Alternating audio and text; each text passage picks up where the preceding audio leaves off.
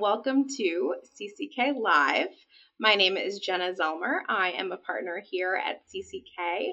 I work primarily at the U.S. Court of Appeals for Veterans Claims, representing veterans in their appeals of board decisions. And joining me today is Nick Briggs, who is an accredited claims agent, and he represents veterans at the VA in um, their attempts to obtain benefits from VA. So today we are going to be breaking down the changes to VA's disability presumption for Agent Orange exposure. Now, before we get into the actual changes and the presumption, I want to give a little bit of background information on what Agent Orange is. So, Agent Orange is one of several what we call rainbow herbicides for the names of all the different colors that they're named after. And they were used by the US during the Vietnam War era to deforest large areas of land in Vietnam in order to disrupt enemy supply lines and prevent ambushes. And as such, many veterans who served during the Vietnam War era were in direct contact with Agent Orange. Now, Agent Orange itself is composed of a mixture of a couple of kinds of different herbicide agents, and it produces a byproduct that's highly toxic, and that is known as 2378 TCDD. Um, and informally, we sometimes call it just TCDD. And now, this dioxin often takes a lot of years to break down once it's been released into the environment, and it can cause a wide array of health effects. And so, this Agent Orange exposure, this exposure to the TCDD specifically, has caused many significant health conditions for veterans. So, with that background, Nick, do you want to tell us a little bit about why we care about Agent Orange? What does it mean for Vietnam era veterans? Sure, Jenna. So, the first most important thing to know about these Agent Orange related claims is that VA and the government has established a presumption related to the exposure itself. And when we talk about presumption in this particular case, we mean relating to one of the elements of service connection, which is showing an in service injury which led to a current diagnosis. So when we talk about an Agent Orange presumption, what we mean is that for veterans who served in certain locations at certain times, they don't need to prove the in service element in order to establish service connection. Simply by virtue of being at a particular place in a particular time, VA is going to assume that they were exposed to herbicides. Um, the original creation of this presumption happened back in 1991 with the Agent Orange Act of 91, and that established presumptive service connection for veterans who served largely in the Republic of Vietnam. But since that time, VA has passed several law, or Congress has passed several laws, and VA has added several additional presumptions that cover veterans who served in other places including the Blue Water Navy Veterans Act and a few other different, uh, in the Korean DMZ, for example. Um, however, for our purposes, and most recently, the Honoring Our Promise to Address Comprehensive Toxins Act, or the PACT Act, expanded presumptions related to Agent Orange to include a number of additional countries beyond simply Vietnam, the Korean DMZ, and places that we're used to. So the big hitters, which we're already familiar with and have been in place for a long time, are the Republic of Vietnam itself, including both brown water veterans and blue water Navy veterans. That's been established. But the PACT Act expands Agent Orange exposure to include Thailand veterans who served from January 62 to June 1976 uh, at any U.S. or Thailand base, regardless of what their MOS was or where they served on base which is a vast departure from current policy, which usually requires that you show perimeter service. Um, as long as you served in Thailand during that window of time that I mentioned, you're going to get exposure conceded um, based off of your Agent Orange exposure. Um, similar presumptions have now been added for the period from 1965 to 1969 in Laos. Um, there's also a brief window of time from April in April of 1969 for Cambodia, specifically at Mimot or Krek, Kampong Cham province. Um, and then additional exposure sites were, con- are, were added in Guam, American Samoa, and Johnston Atoll. So these are all new countries that weren't previously recognized as being presumptive locations for herbicide exposure that are now covered by the PACT Act.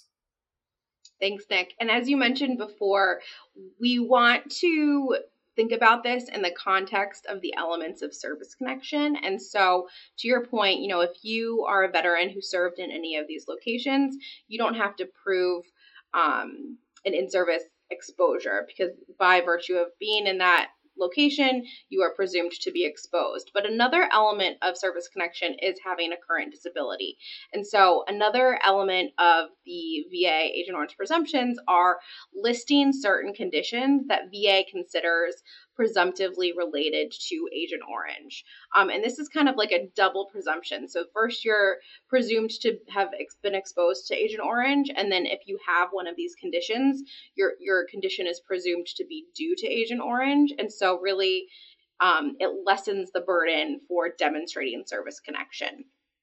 So prior to the PACT Act, there were a number of conditions. We've met, we've had other um, CCK live videos and information on our blog about all of the Agent Orange related conditions. So these include things like diabetes mellitus type 2, um, a lot of different cancers, and um, you know, Parkinson's disease. And so the two new added ones are hypertension, which we've seen a lot of. We have a ton of clients who are veterans who have been denied service connection for hypertension in the past because it wasn't presumptively related to Agent Orange. So this is a big add hypertension is now considered presumptive under um, VA law.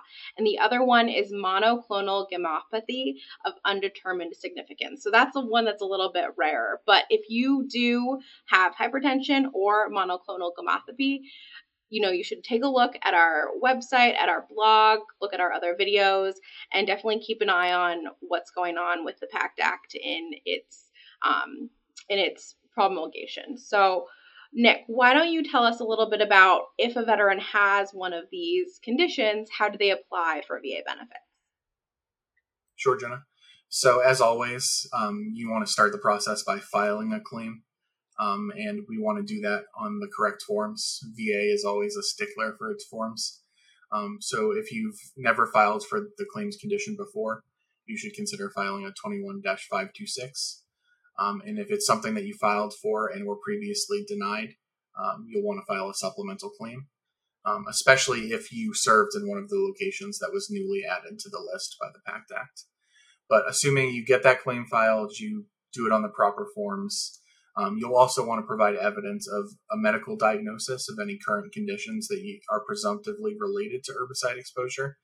And then, if possible, any evidence that you served in a qualifying location uh, during a qualifying time period. Now, as part of VA's duty to assist, they're going to request your service records, and oftentimes your service location and service period are going to be included in those personnel records.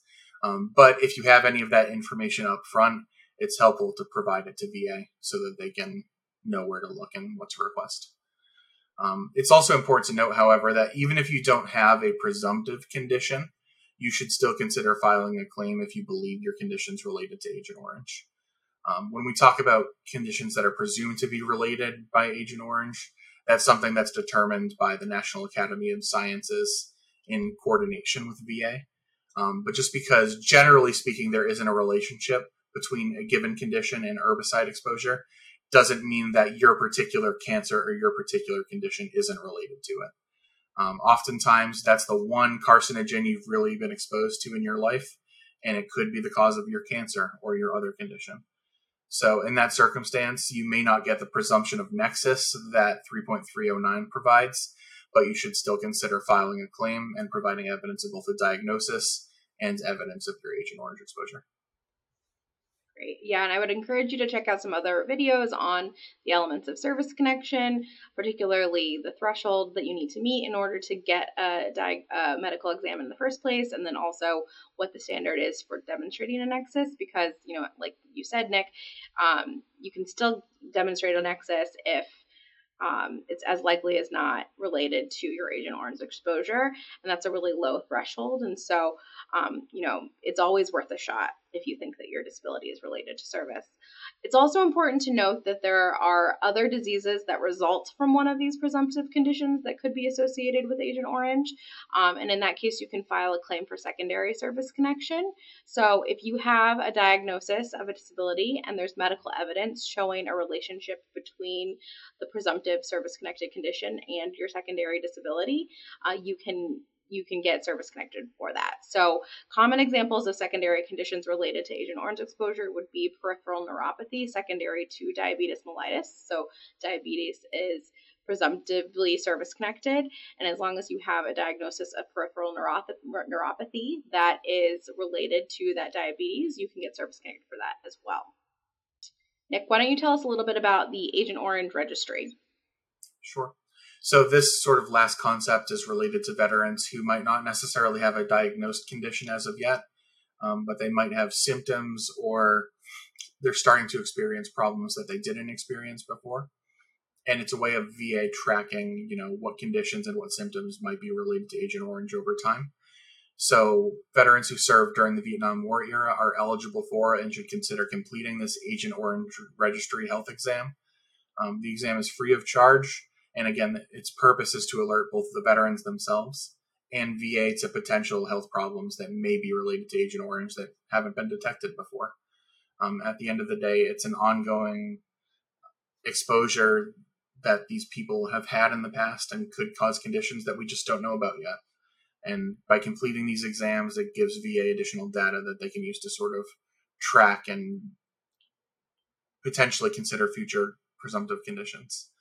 So, with that in mind, it's not a compensation and pension exam. It's not required to receive VA benefits.